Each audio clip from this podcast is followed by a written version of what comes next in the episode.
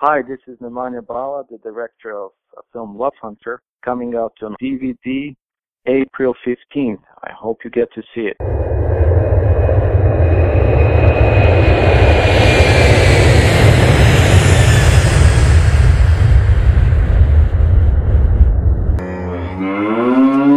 Flying Bull Productions presents Laugh! Literature and Film.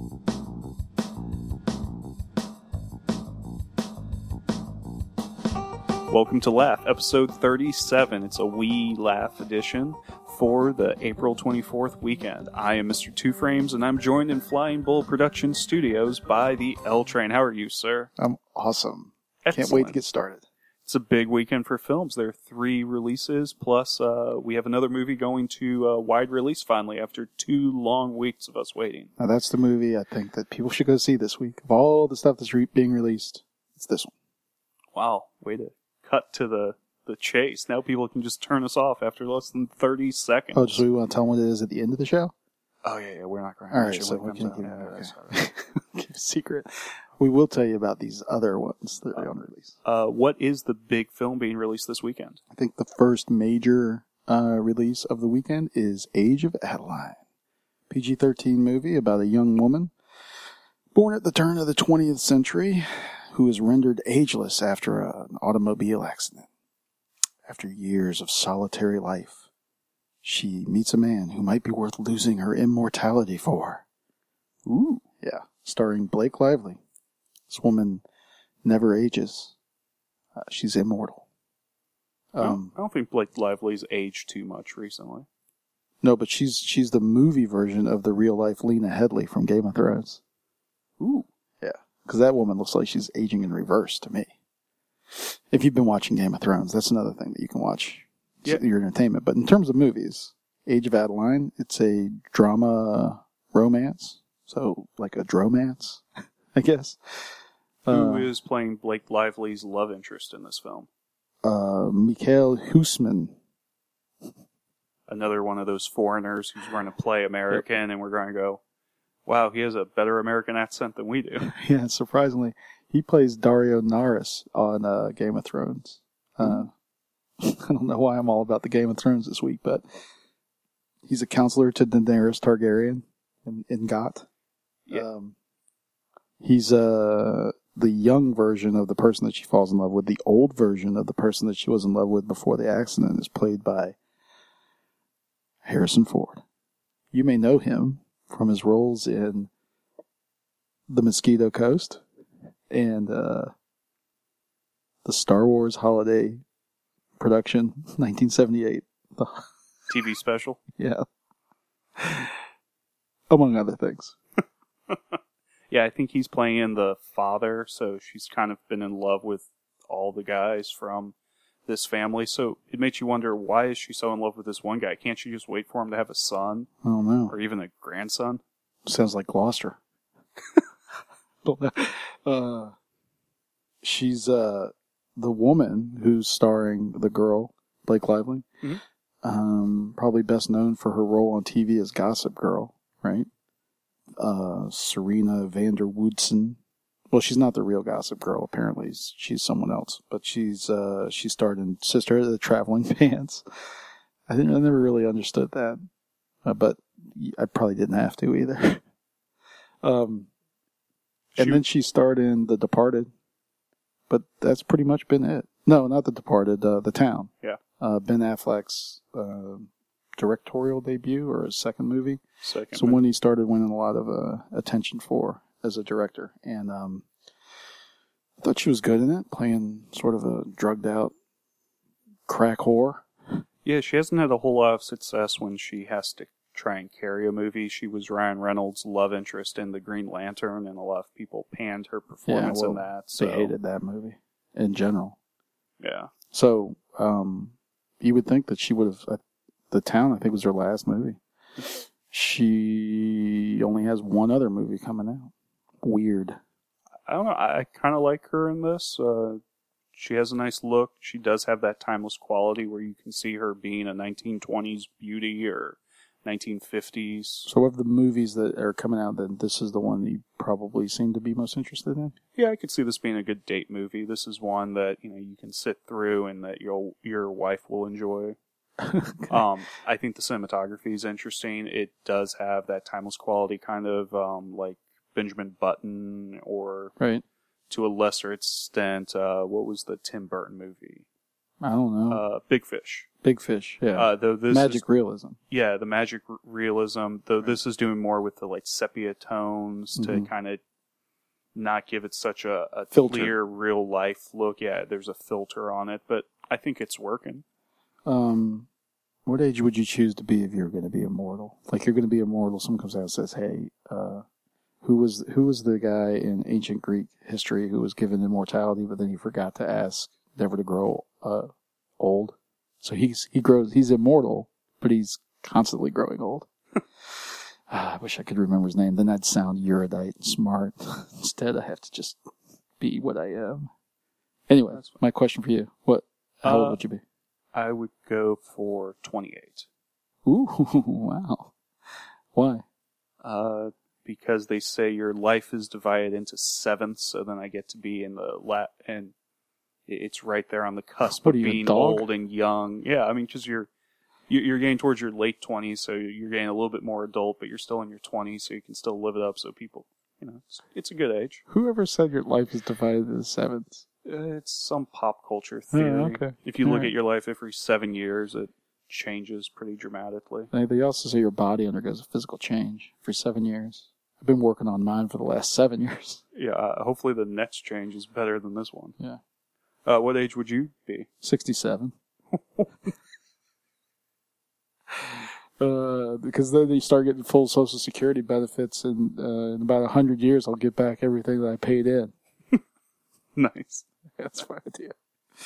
All right, so if you're not going to go see Age of Adaline and you want to go to a movie, what should you choose? You might want to give The Water Diviner a try. It's uh, Russell Crowe's di- directorial debut. Hmm, I like that. Is it Fat Russell Crowe? No, uh, chubby-ish Russell Crowe. He's not quite as fat as he was in the in the Man with the Iron Fist, uh, though not quite as svelte as Gladiator or uh, as he was in Man of Steel. Okay. But I think this is looking pretty good. Uh, it's about an Australian man played by Russell Crowe who travels to Turkey after the Battle of Gallipoli uh, to try and locate his three missing sons, and it's based on a truish story. Directed and starring in. Hmm. Uh, I, I still, I, I don't think uh, Russell Crowe's going to do too bad with this. He doesn't strike me as suffering from Kevin Costner fever, where if Kevin Costner directs himself, he puts himself in every scene of the movie. Yeah, but maybe sometimes that works. Like Dances with Wolves, it works. It, it worked Depends on the source material. Waterworld didn't work too well. The No, I- Postman. I'm coming to, after our we've done a Mad Max marathon that we're gonna we're gonna talk about when Fury Road comes out, but I'm coming to enjoy. Uh, yeah, I'm I'm taking a, a better view of Waterworld yeah, after after the Mad Max marathon. I'm thinking Waterworld had some stuff that I thought was in one of those or two of those that they it actually did better. sure. Yeah, we can talk about Waterworld when we do our Mad Max trilogy review.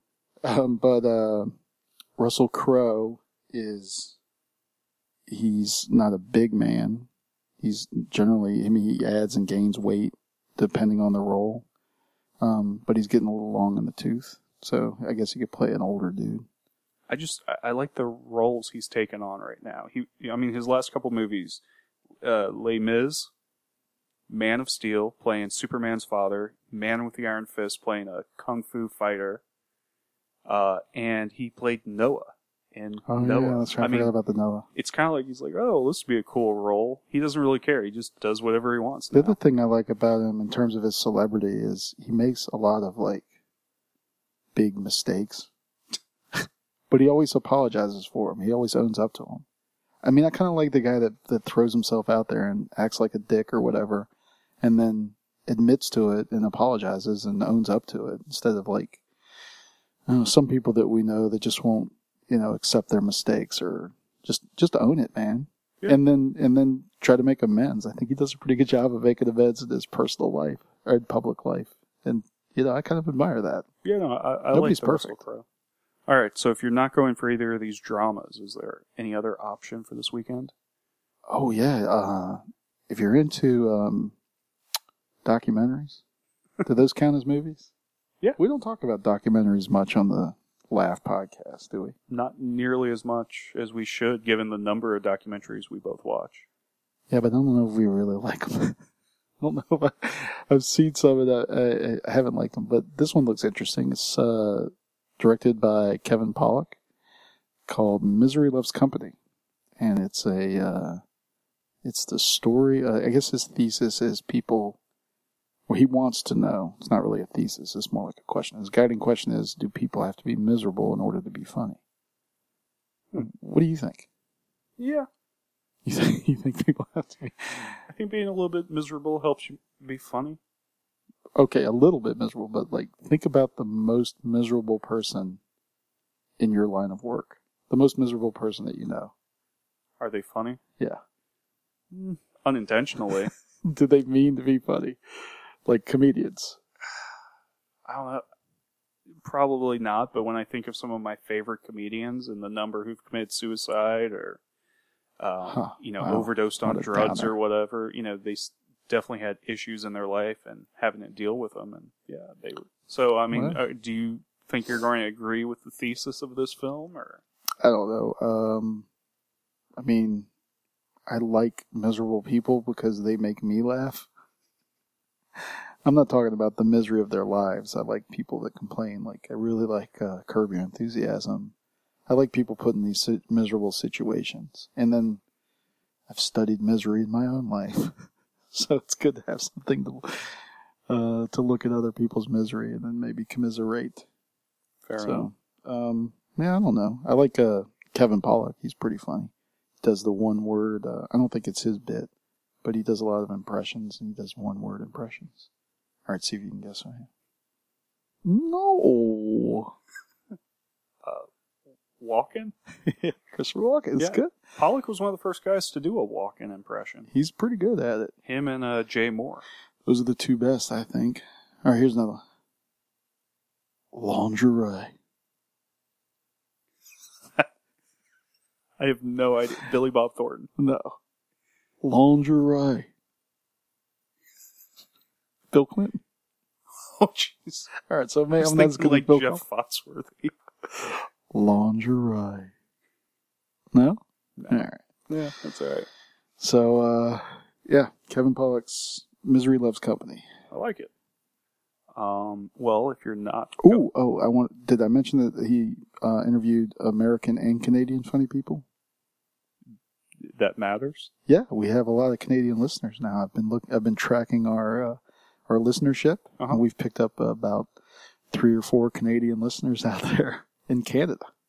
We're getting a lot of downloads from Canada. They're our next highest uh, international audience is, is based in Canada. They're finally beating out Kenya. Yeah, Kenya was Kenya in the lead for a while. though. Kenya's dropped off a lot.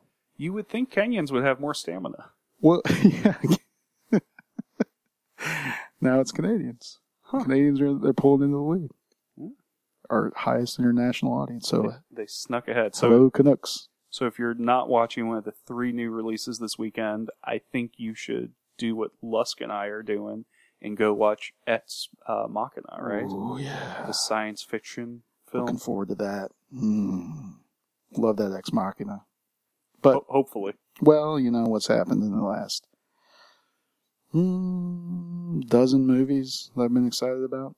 I wound up not liking them at all. So yeah, Ex Machina. It's Ex been it's finally wide release after two long weeks.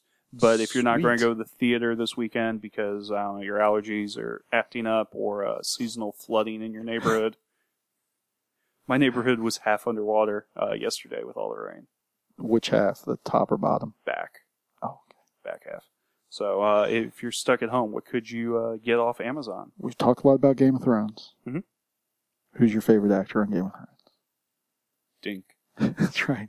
Peter Dinklage. Peter Dinklage's uh, breakout role was in The Station Agent, Sundance uh, Film Festival Award winner in 2003.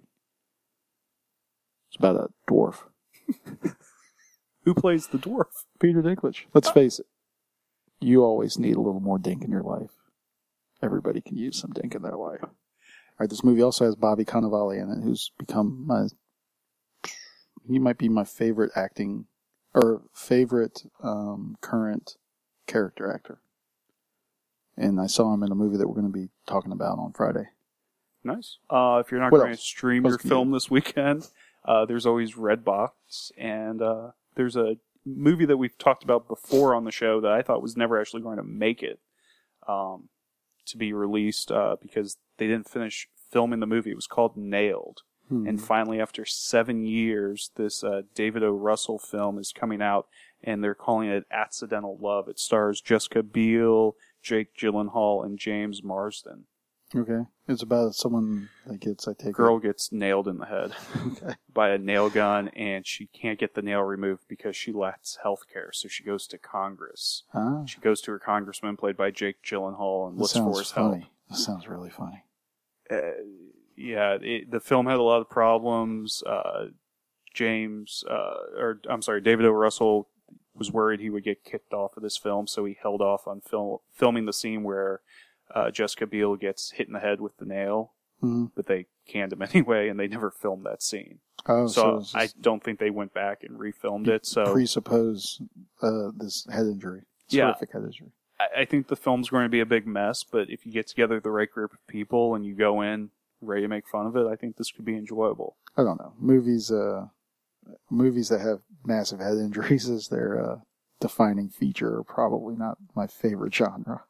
All I, I didn't really like regarding Henry.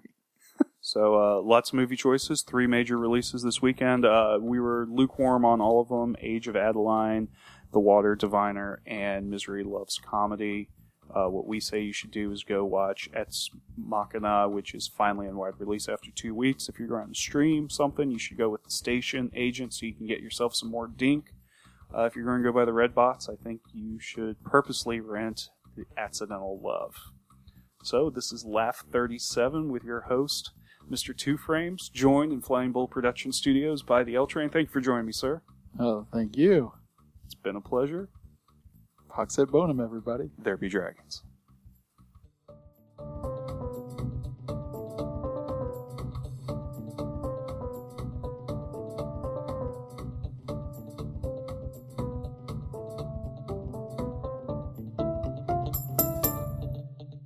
Yeah. That is not the good stuff.